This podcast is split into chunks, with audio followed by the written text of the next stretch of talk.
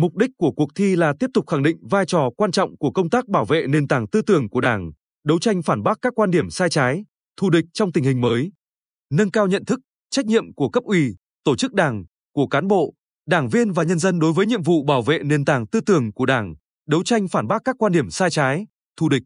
Sáng 28 tháng 2, Ban tuyên giáo tỉnh ủy, cơ quan thường trực Ban chỉ đạo 35 tỉnh đã chủ trì, phối hợp với các cơ quan liên quan tổ chức lễ phát động hưởng ứng cuộc thi chính luận về bảo vệ nền tảng tư tưởng của Đảng lần thứ ba năm 2023.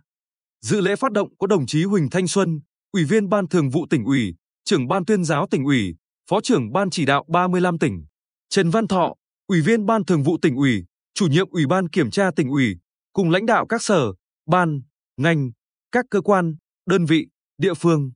Theo Phó trưởng Ban tuyên giáo tỉnh ủy Nguyễn Huỳnh Huyện, việc phát động hưởng ứng cuộc thi có ý nghĩa đặc biệt, là việc làm cần thiết trong giai đoạn hiện nay đối với đội ngũ cán bộ, đảng viên và các tầng lớp nhân dân trong tỉnh.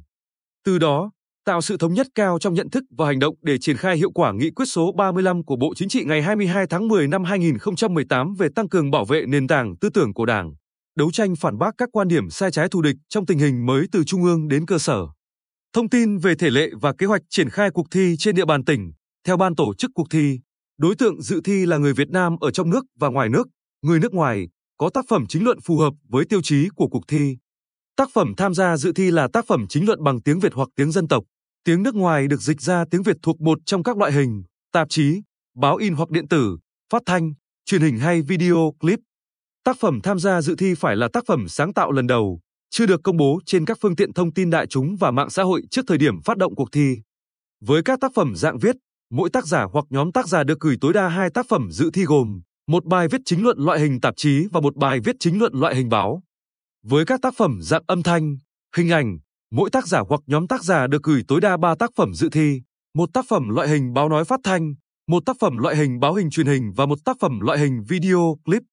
Chủ đề tác phẩm dự thi tập trung vào những vấn đề cơ bản, trọng tâm về công tác bảo vệ nền tảng tư tưởng của Đảng, đấu tranh phản bác các quan điểm sai trái, thù địch hiện nay như giá trị khoa học, cách mạng và thời đại của chủ nghĩa Mark Lenin, tư tưởng Hồ Chí Minh và những đề xuất, bổ sung, phát triển, chủ nghĩa xã hội và con đường đi lên chủ nghĩa xã hội ở Việt Nam hiện nay, lý luận về đường lối đổi mới đất nước, bảo vệ, vận dụng và phát triển lý luận của Đảng về xây dựng, chỉnh đốn Đảng, đấu tranh phòng chống tham nhũng, tiêu cực, bảo đảm an sinh xã hội, phát huy sức mạnh của khối đại đoàn kết dân tộc, phục hồi và phát triển KTXH,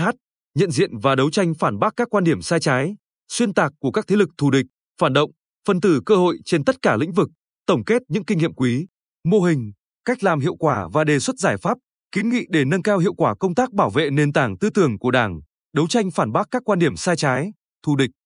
Phát biểu phát động hưởng ứng cuộc thi, trưởng ban tuyên giáo tỉnh ủy Huỳnh Thanh Xuân nhấn mạnh, để việc triển khai được đồng bộ, bài bản, thống nhất và đạt kết quả cao, tạo sức lan tỏa sâu rộng đến cán bộ, đảng viên và nhân dân trên địa bàn toàn tỉnh, các cấp ủy đảng, các cơ quan, ban, ngành, mặt trận tổ quốc và các tổ chức chính trị xã hội từ tỉnh đến cơ sở tăng cường công tác lãnh đạo, chỉ đạo tuyên truyền,